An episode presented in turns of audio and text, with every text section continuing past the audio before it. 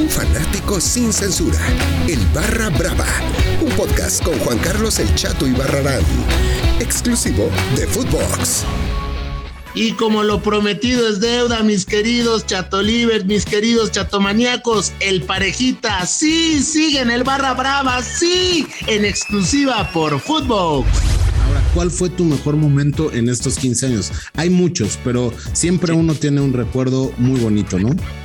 Yo creo que el hay, pues sí, sí, como dices, hay varios, pero dos que me marcaron muchísimo. El primero, pues el debutar en primera división. O sea, ya entrar a una cancha de que fue en Puebla, ese me tocó debutar contra, contra Irapuato.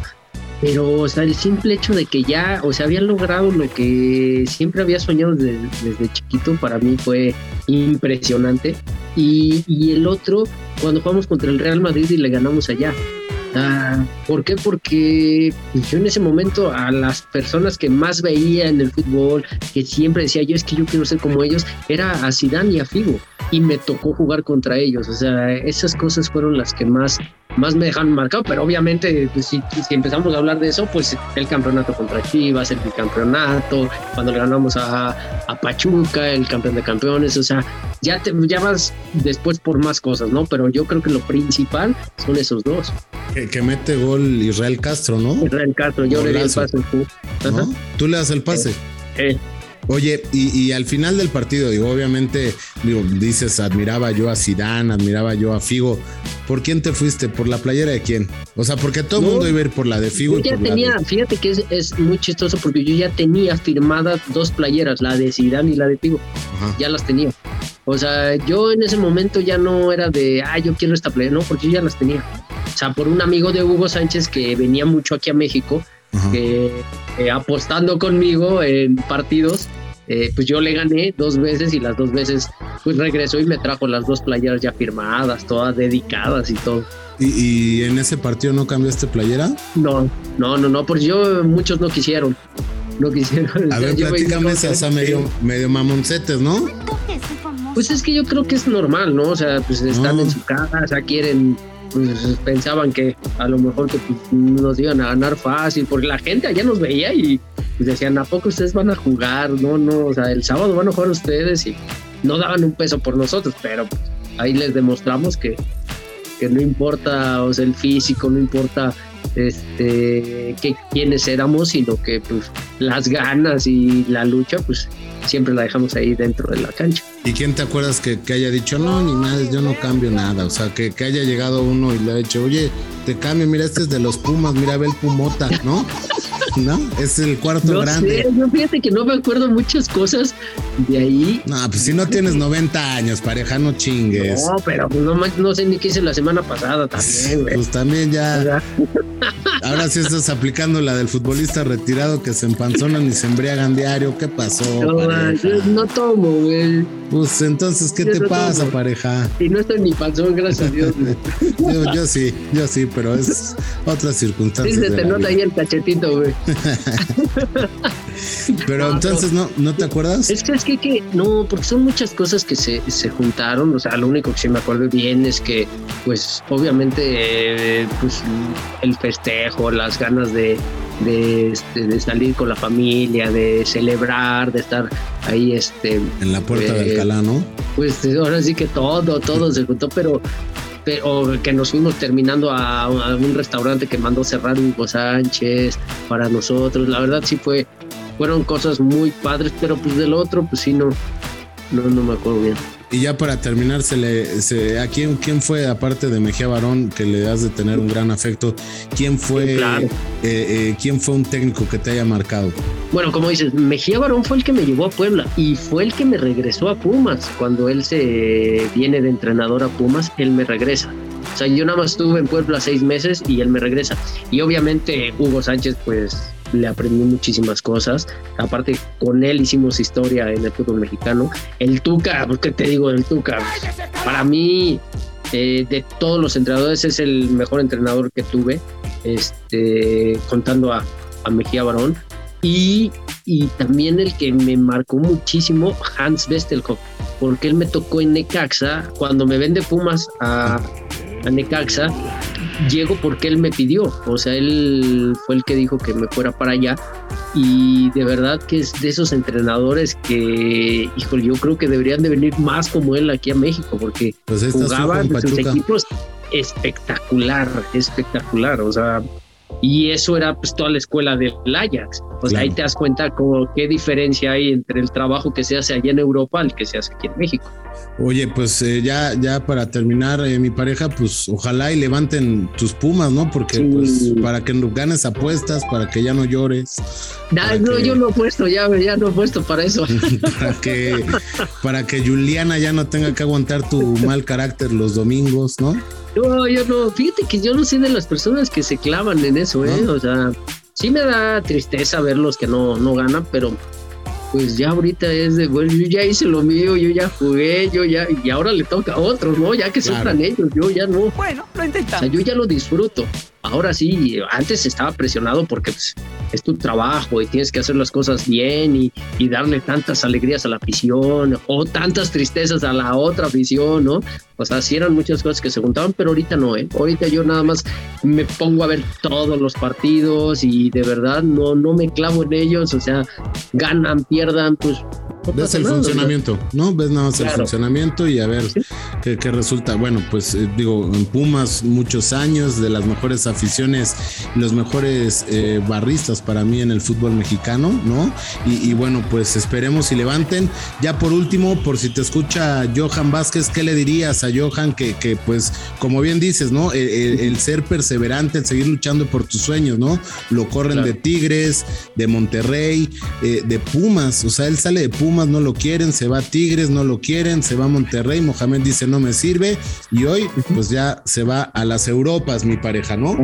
Fíjate, antes que nada felicitarlo por la decisión. Te está escuchando, de hecho, ahorita puedes ponerte el audífono. Ah, déjame decirme. Johan, ya, ya te escucha el pareja. Fíjate que qué padre, qué padre que le estén dando esa oportunidad a estos jóvenes y qué mejor que, que un jugador que está ahorita saliendo de Pumas, este, y que vean que cuando trabajan, cuando realmente eh, lo demuestran dentro de la cancha, el resultado es este, ¿no? Y, bueno, ahora desearle lo mejor, que le eche muchísimas ganas, que disfrute esta nueva etapa, porque es una nueva etapa, se va este, a Europa, se va a a demostrar o poner más en alto el nombre de México, porque ya tenemos varios jugadores allá en Europa y, bueno, que sigan volteando a México, qué padre, ¿no? Que, que sigan viendo que hay mucho talento en México y, y bueno, felicitarlo y desearle lo mejor. ¿A ti nunca, tú nunca tuviste ofertas de, de Europa, pareja? De nada más un, una de Portugal y uno de Rusia, pero no, no, en ese momento no, no aceptó mi, mi representante. Pero eso, eso le reprochas tú a tu repre, el, no, haber podido llegar a Europa. No, nunca. No, no, no. Fíjate que con mi representante, gracias a Dios, pues eh, trabajé con él los 16 años, no, 13 años, 13 años con él, de 16 que jugué y, y de verdad no le reprocho nada porque al contrario, él siempre me, me consiguió muy buenos contratos, hasta en Liga de Ascenso me consiguió muy buenos contratos, este, y no, no me quejo para nada, o sea, gracias a Dios, este, me fue muy bien.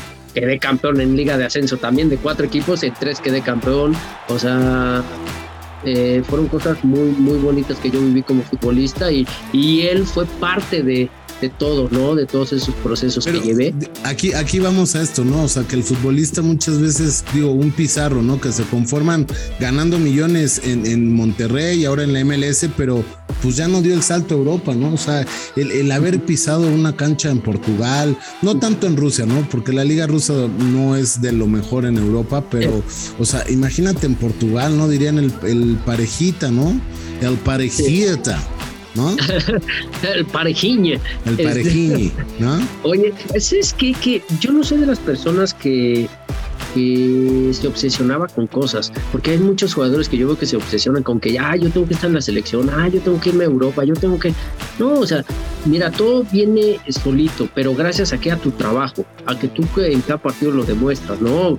Si vas a estar en la selección es porque tú estás bien en tu club. O sea, y yo era de esas personas y me llamaban qué bueno. O sea, es un plus a lo que vienes haciendo. Si no, no pasaba nada. O sea, no me quitaba el sueño ni nada de esto. ¿no? A lo mejor, este, pues si en ese momento el representante hubiera tomado la decisión, pues yo no sé cómo me hubiera ido por allá también. Yo sé que hubiera trabajado todo el tiempo, que hubiera hecho o hubiera dado lo mejor de mí, pero pues no se hizo nada de eso. Así es que yo de verdad todos estos 16 años los disfruté, estoy feliz con lo que hice, gracias a Dios, y, y no me quejo de nada. Este, hasta la fecha ni siquiera he pensado, porque mucha gente me pregunta que si me gustaría regresar a jugar. Digo, no, yo ya lo que hice, ya lo hice, gracias a Dios, ya, ya disfruté esa parte de, de futbolista, ahora estoy disfrutando otra, otra parte, ¿no? De, de mi vida. De influencer, ¿no? no, no sé cómo se, cómo Disfrutando la vida, ¿no? Porque digo, también la vida del futbolista es bien complicada. El tema de, de los fines de semana estar fuera de casa, los viajes. No nada más los fines, o sea, con eso de la Copa, que si Libertadores, cuando había Sudamericana y todo eso, a veces llegamos uno o dos días a la semana a tu casa, o sea, sí es difícil. No, no, a mi casa ni madres, a mi casa no llegaba nadie. No, no, no. Eso, tú, tú, tú estabas dormido, casa. güey. Tú estabas dormido, güey. No te dabas cuenta. Perdón, güey. No, no. Bueno, entonces ahí sí ya no. no, pero sí es, sí, son, son esos sacrificios que uno tiene que hacer como futbolista, pero la gente, mucha gente no lo ve no lo ve y cree que la vida del futbolista siempre es, uy, bien bonita y todo, no, pero sí, uno tiene que sacrificar muchas cosas. Oye, pues está muy buena esta plática, mi pareja, ojalá y la podamos repetir más adelante. Tengo que despedirte, dar las gracias, ya hablaste con Johan, hablaste de todos los temas y pues bueno, solamente eh, invitar a la gente que eh, escuche el mejor podcast aquí en Footbox en exclusiva en el Barra Brava. No, pues obviamente sigan aquí el Footbox. Footbox. Footbox. Eh, te digo, Footbox. Sigan, eh, eh, sigan escuchándolo en barria, el Barra Brava. El barra Brava, no man, es que ponles nombres buenos, ¿qué es eso? Es el Barra Brava porque, porque aquí la gente es la que tiene la voz, la gente es la que nos escucha y pues bueno, agradecerte mi pareja, sigan atentos. Sigan atentis porque el Barra Brava regresará con más temas picantes y con invitados. Escríbanos en las redes sociales de Footbox para ver a quién quieren que tengamos invitado en el Barra Brava. Yo me despido. Recuerden que los quiero, amo y así. Y recuerden que vivan con mucha, mucha alegría. El Barra Brava con Juan Carlos El Chato y Barrarán. Podcast exclusivo de Footbox.